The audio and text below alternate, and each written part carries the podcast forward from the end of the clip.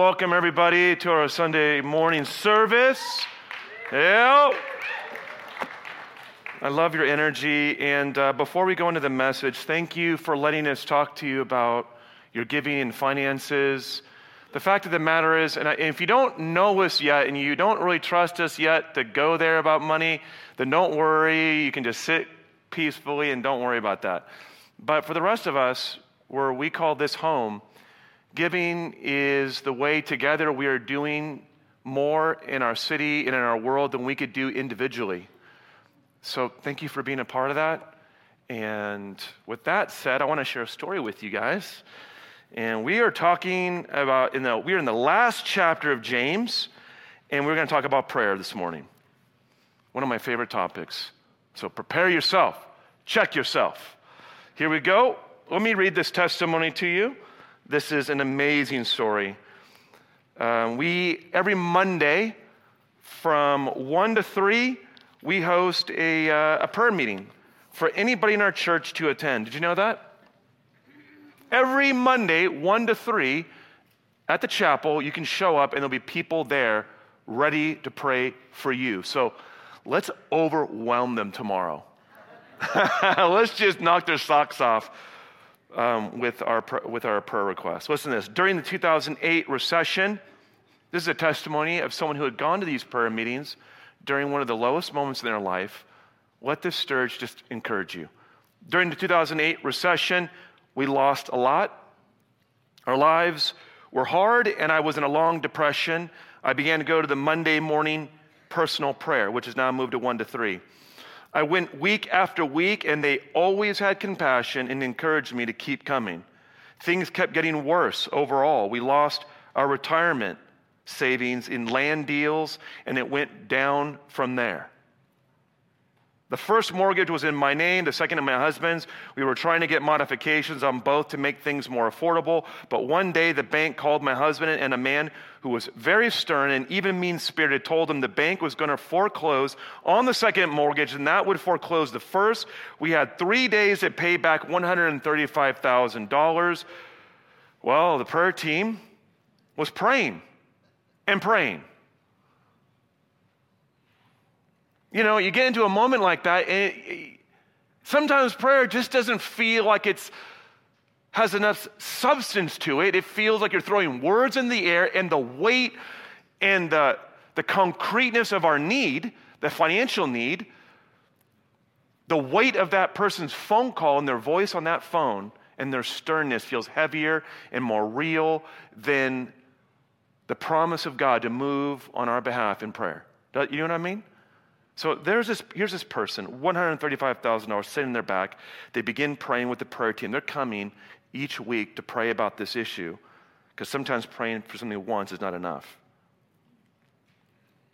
Well, the prayer team was praying and praying as well as they had been for me for well over a year, but God intervened.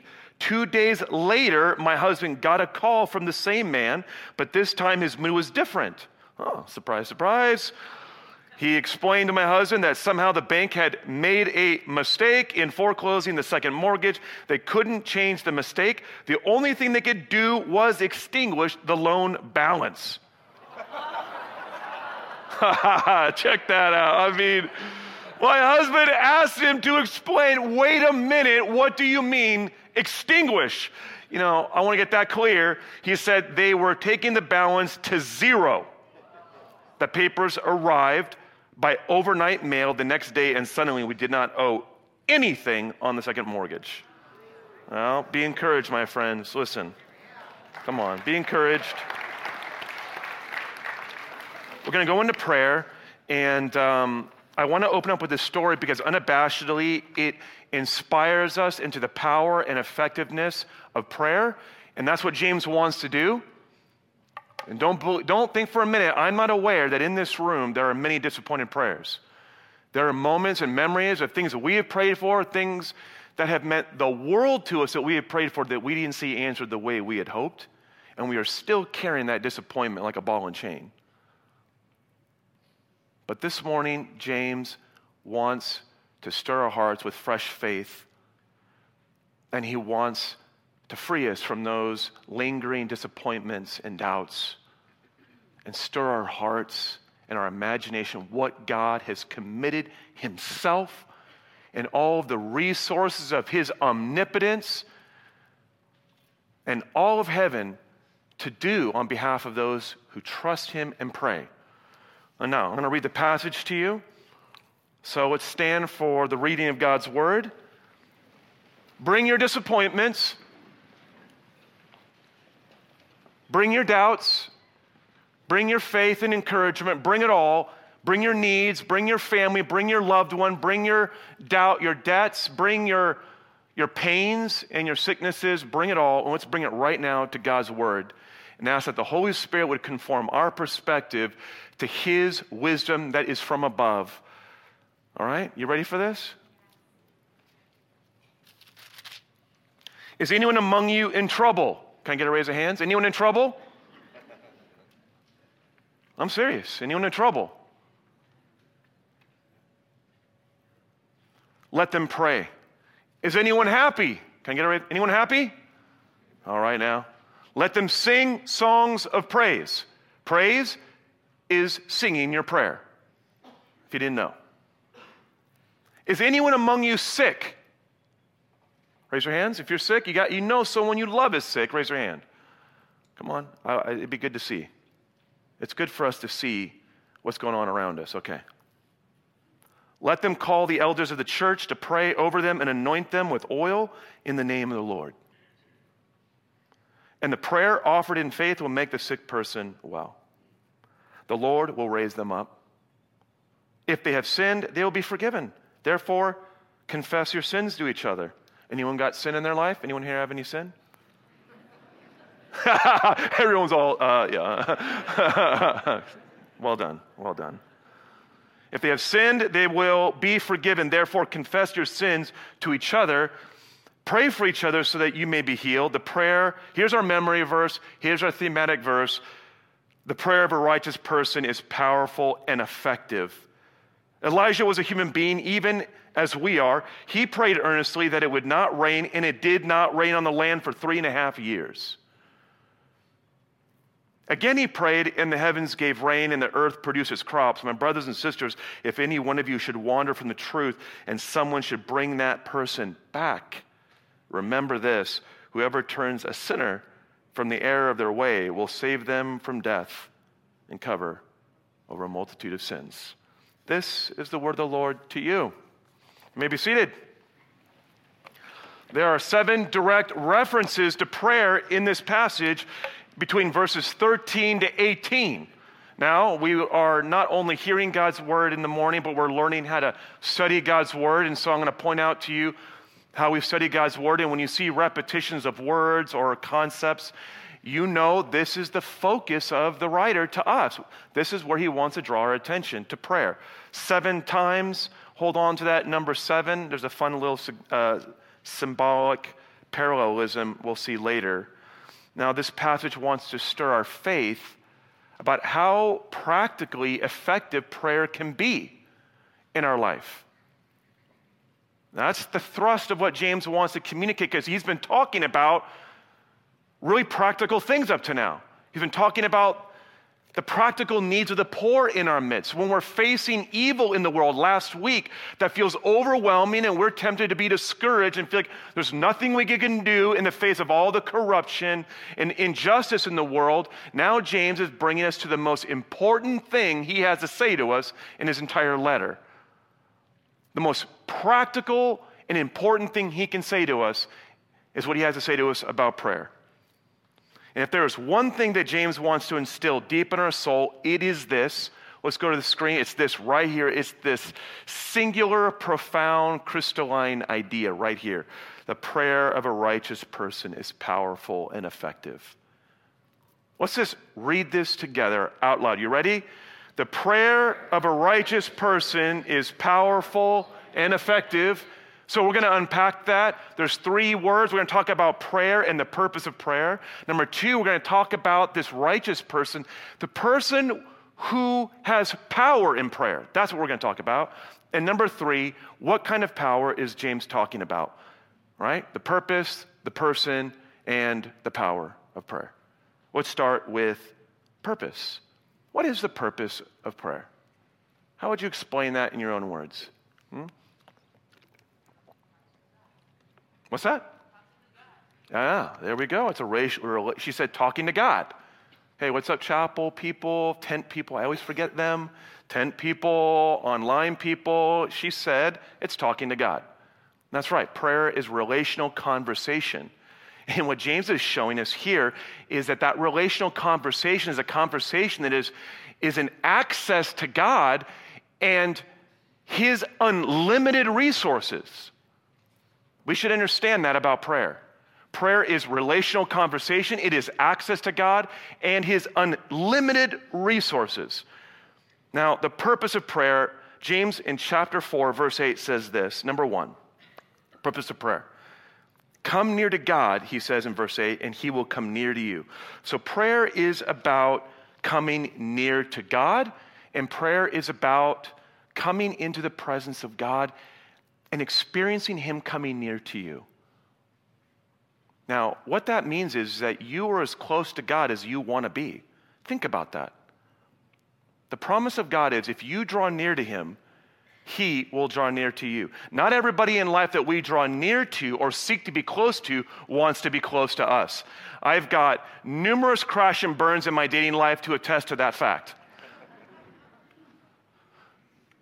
And yet, God's promise to you is if you want to be close to me, God is saying, then draw near to me, and I will absolutely draw near to you.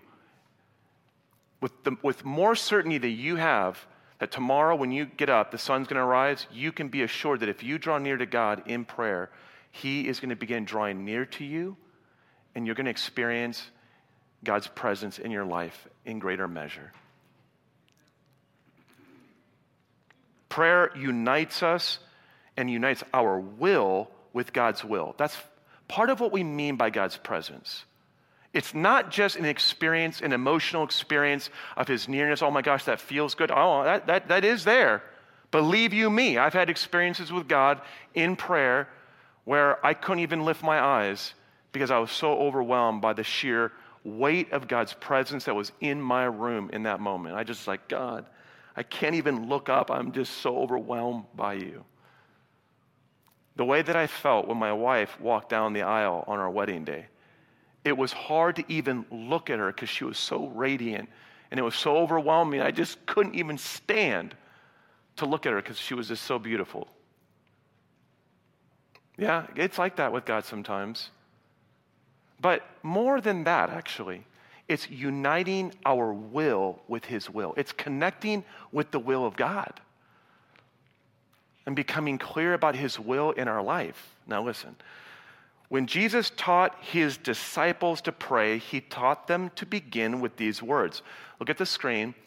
This is how he teaches us to pray, and he begins here Our Father in heaven, hallowed or holy or amazing or awesome. How awesome is your name?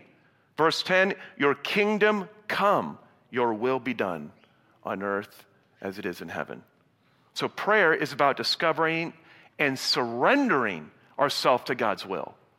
When you pray, you are on a journey of discovering and experiencing and surrendering your life to Him and His will. Now, in, in case you have any doubts about God's will when you're praying to God, and do you really want God's will? Because you know what? I love my wife, but I'm not sure I always want her will in my situation. Are you with me? Now, that can be a huge challenge in a marriage? Do I, I love you, you're beautiful. I don't know if your will is what I, is really what I want right now. And usually I'm actually wrong and she's right, and it is. Well, the same with, with God, even more so. And if you're not sure about his will, James is, wants to be very clear with us what it kind of looks like for God's will to show up. And so in verses 13 to 14, he talks about what does God's will look like on earth as is in heaven? It looks like healing. It looks like forgiveness. That's what it looks like. It looks like salvation. People who are far from me are discovering my love for them and they're coming back to me. That's what God's will looks like on earth. Verses 13 to 14. He outlines that. If you're not sure, if you're worried that maybe it's not the best outcome in your life in any given moment, He's like, can you argue? Do you want to argue with healing? Do you want to argue with forgiveness? Do you want to argue with people coming home into the Father's love? Come on now. No, we don't. Now, prayer is God's chosen means to bring heaven to earth. Prayer is the way, the conduit through which He exercises His will. That has to do with the fact that you're made in His image. Now, some people get confused about prayer. Why is God wanting me to pray when He can just do it? And you'll find plenty of examples in the Bible where God wants to do something and He's like, hey, Elijah, go do this. And he's like, okay, there's a great story in the New Testament. He tells Ananias, Ananias, go pray for Saul, who's been blinded. This will become the great apostle Paul. He said, go pray for him so he'll be healed. And you can kind of wonder, why doesn't he just Go do it himself.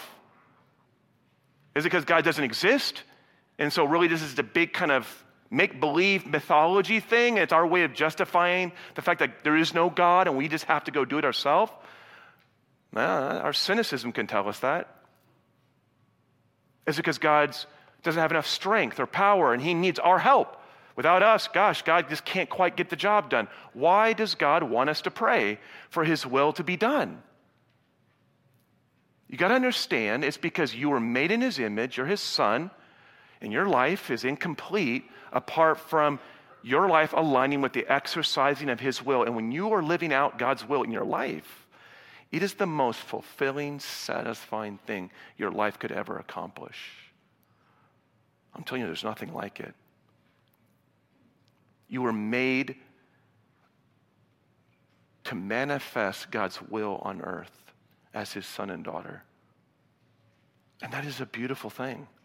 That's just the way God created us to operate in his creation.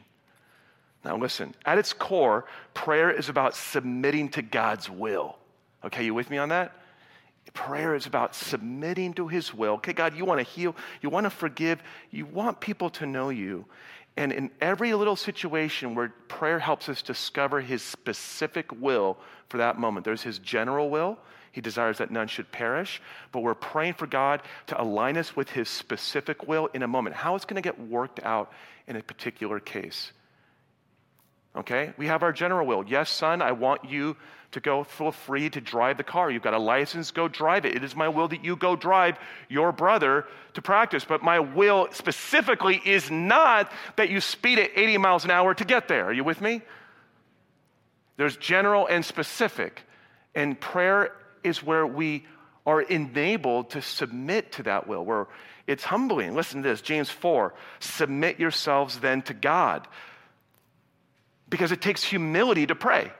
When you're facing debt and you're facing a call from the bank, we're to foreclose you. When you're facing circumstances in your life that feel immediate, impending, and overwhelming, it takes humility to say, okay, God, before I run around like Chicken Little with my head cut off and try to solve it by myself, I'm just going to just stop. I'm going to I'm going to humble myself and I'm just going to pray.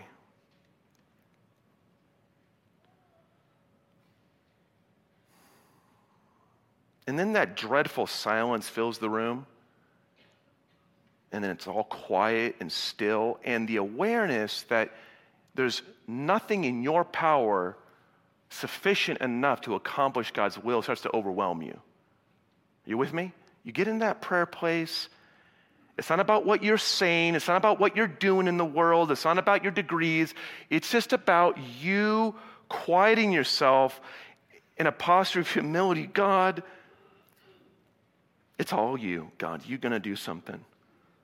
My faith is in you to do what I can't do.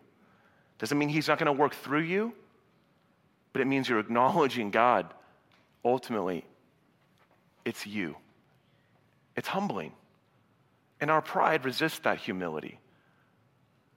That's why it's hard to pray, not because it's boring, because it's humbling.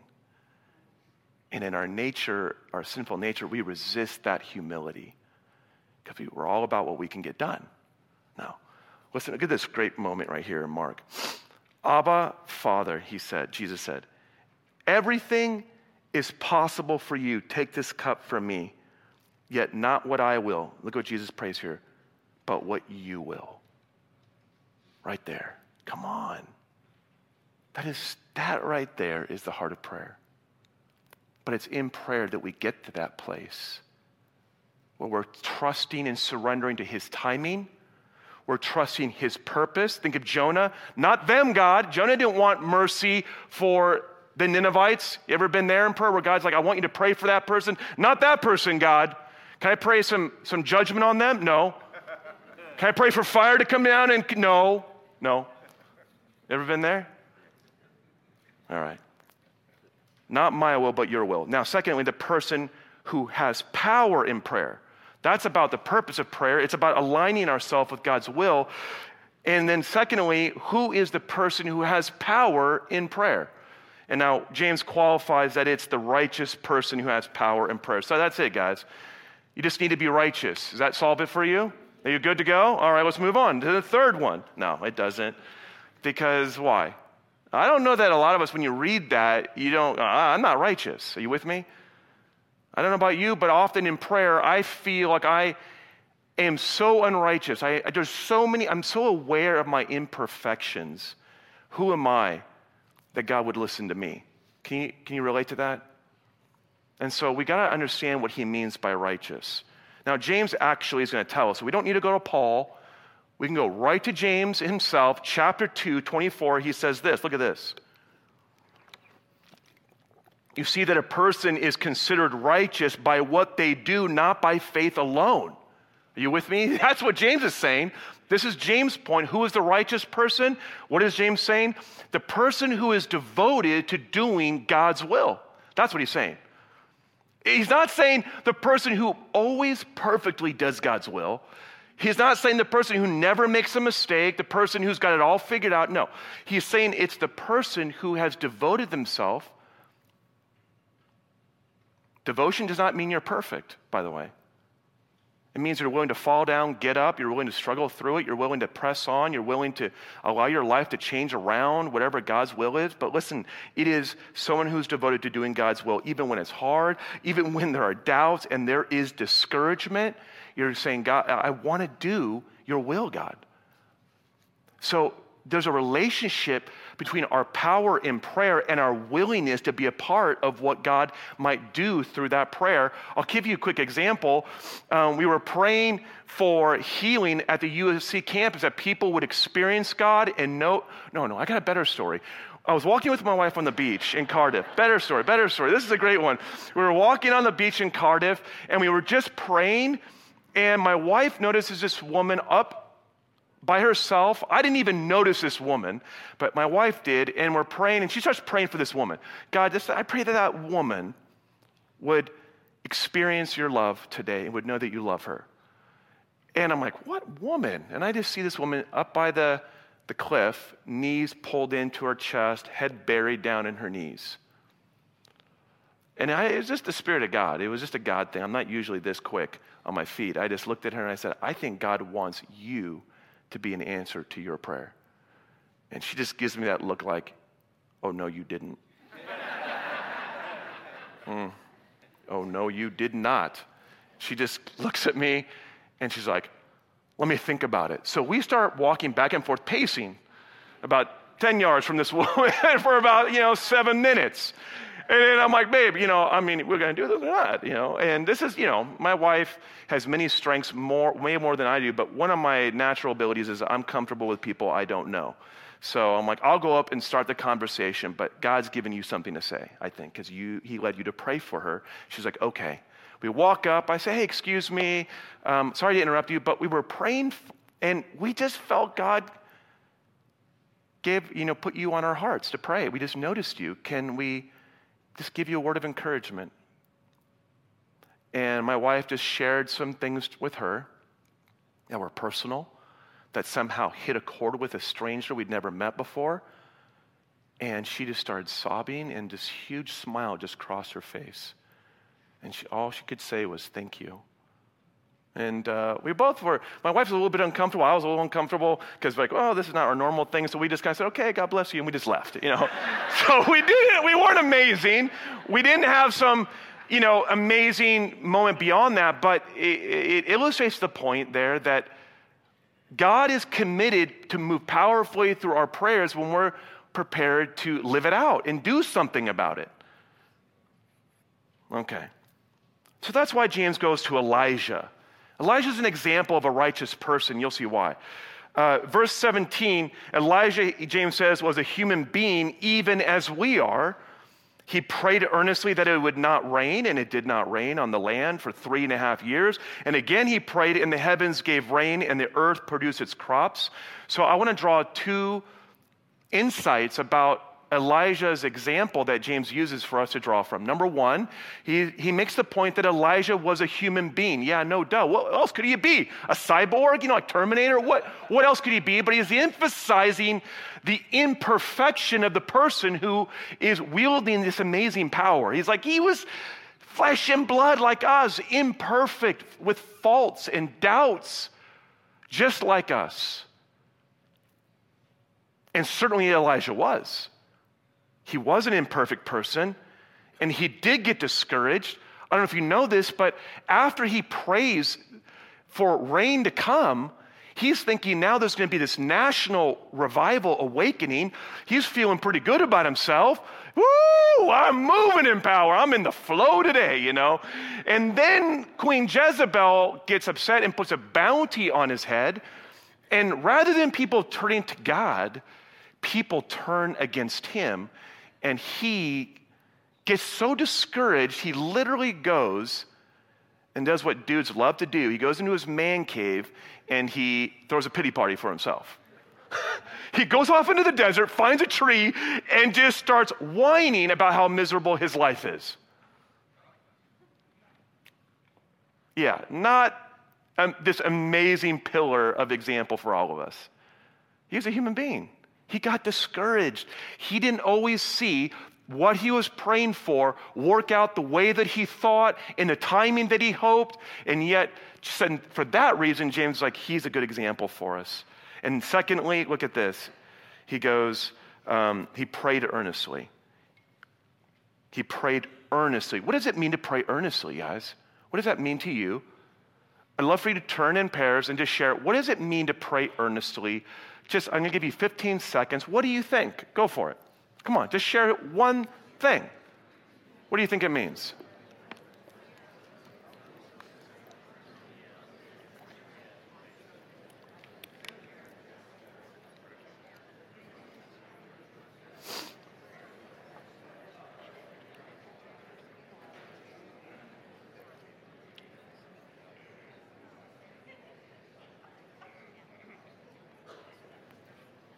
To pray earnestly, think about it for a second. What does it mean?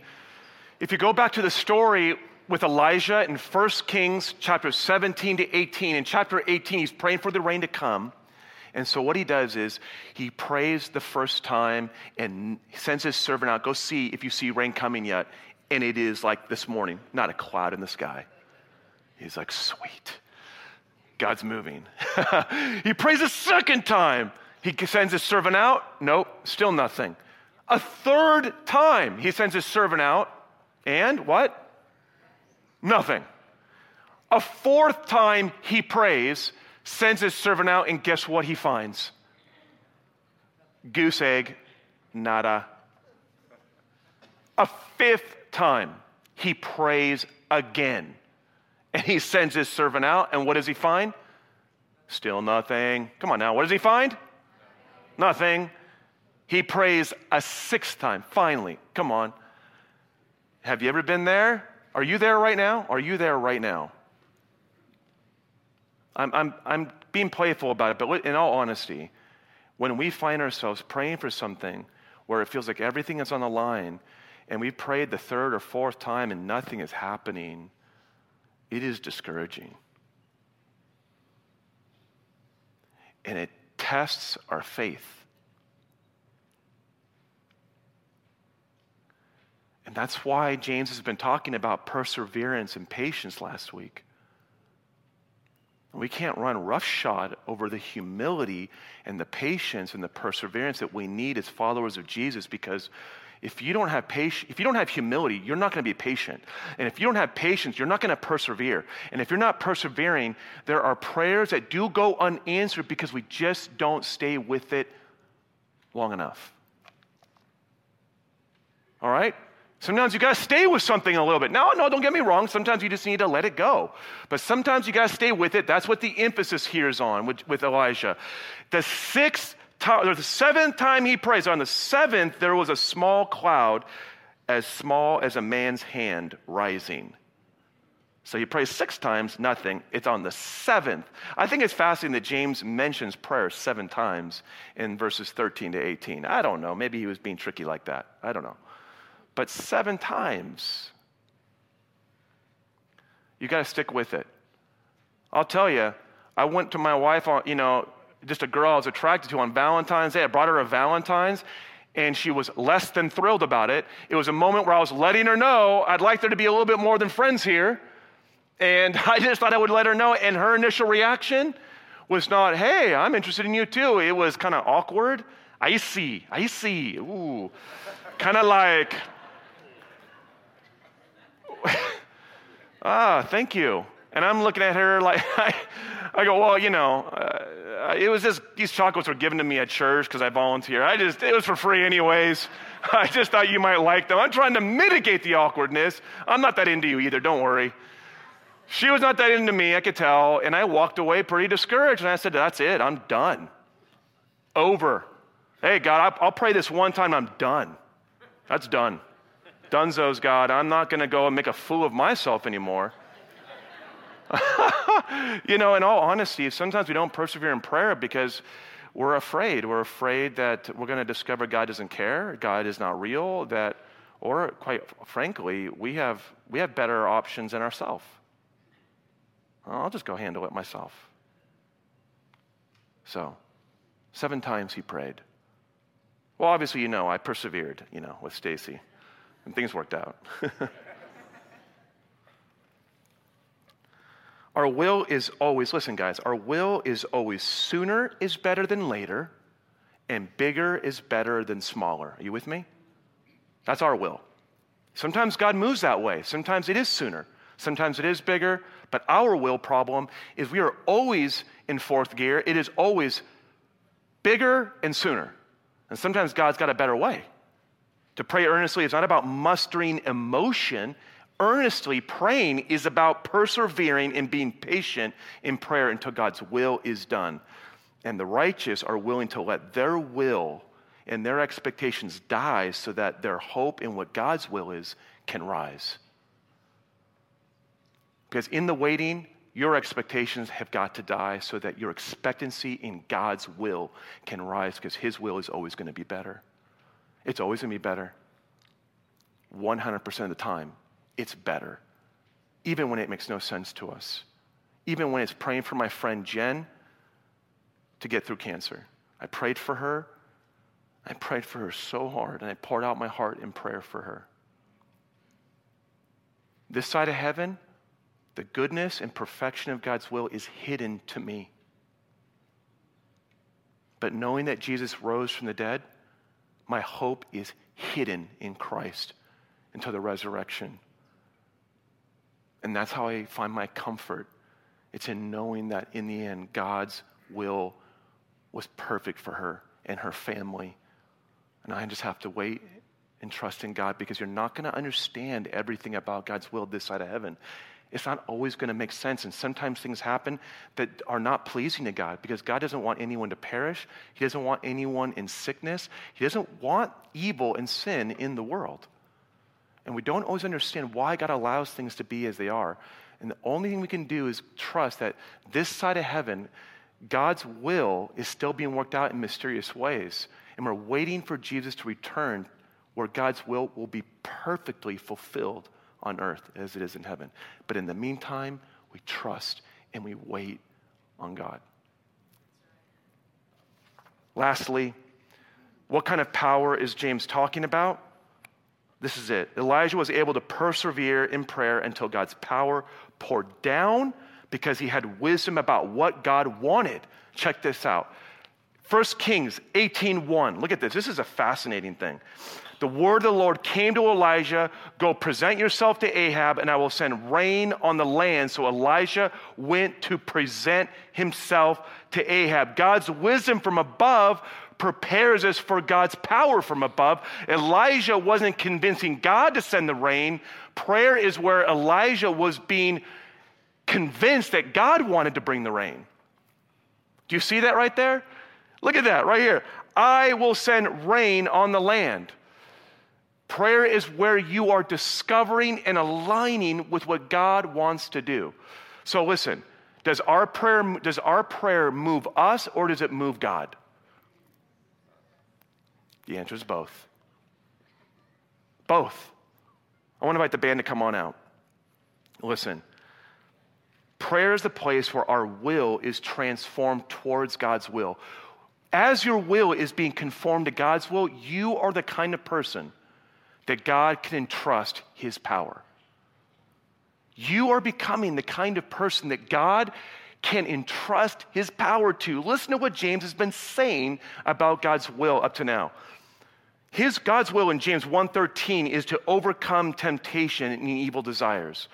God's will is for us to be slow to speak and slow to anger, James 1:19. James 1:27, God's will is for us to care for the orphan, the widow and the vulnerable. Do you see where this is going? Prayer is where that will is taking form in our heart and character. That's the kind of person God can trust his power with. to use our words to encourage and never to tear down, to choose humility over arrogance, and to resist greed patiently in hope of Jesus' return. James 5 8. That is the kind of person God can entrust power to. As we go into this song, prayer makes us trustworthy of his power. Where are you longing for a manifestation of God's power in your life or the life of a loved one. It could be in your life, your children, a neighbor. God wants to entrust his power to you. Where is that place that God's been getting your attention so that he can bring his will to earth as it is in heaven? Let's take a moment and reflect. All right? What does it look like for you this week to open yourself to God's will and power working more in your life, in the life of your family, your neighbors, your debts? Before we go, I want to just give you three simple things that you could do that might help you grow in prayer this week. Number one, Tomorrow from 1 to 3 in the chapel, we're going to have it open for prayer. So if you want to come get prayer, whatever it is, come and get it. Trust me. If all you guys show up, we'll be able to handle it. So 1 to 3 p.m. at the chapel, join us and come and receive prayer for whatever's need you see in your life. Or maybe there's someone you're praying for and it, the, the weight of that need is getting heavy for you then bring it with yourself. Bring it with you and bring it to the prayer team. Number two, this week I want to encourage you if to do a challenge. Every day this week, pray for at least one person. Okay, I just want to challenge you to consider a prayer challenge that every day over the next seven days, you're going to ask one person, hey, you know what? I'm trying to practice praying for people. Is there, if there was one thing you would like God to do in your life, what would it be? Hey, is there one thing I could just pray for for you? Try it with people you're familiar with at first. On Monday and Tuesday, start with maybe a family member, a friend. But then I think by Wednesday, a teammate, a coworker, a neighbor, and maybe by Friday or Saturday, a stranger, someone you really don't know at all, someone at the grocery store, you know, someone that you're just passing, say, hey, you know what? I just, I was praying and I just want to know, is there anything that I could pray for for you? You know, worst they're going to do is say, hey, get away from me, weirdo, and walk away. You're going to be fine. You're going to be fine. You're going to live. So if you want to do that, challenge, that second one, raise your hand. I want to pray some boldness over you. Come on now. If you're going to go for it, if you're not sure yet, don't raise your hand. Don't raise your hand. Don't you need to prove anything to anybody else. This is just between you and the Lord. All right. Lord, I just pray for those who are, want to take this step, give them boldness this week. And I pray that God, this week we would see you moving in ways that we didn't expect. God, don't help us not be discouraged when things don't go the way we thought. Help us to trust you and be patient. You're moving in ways we can't always see. So, God, I pray for a release of supernatural boldness, love, and humility this week in Jesus' name. God bless you. Have a good week. Come on up and get prayer if you need it. We got a prayer team up here, and we're ready to anoint you with oil. Come on up.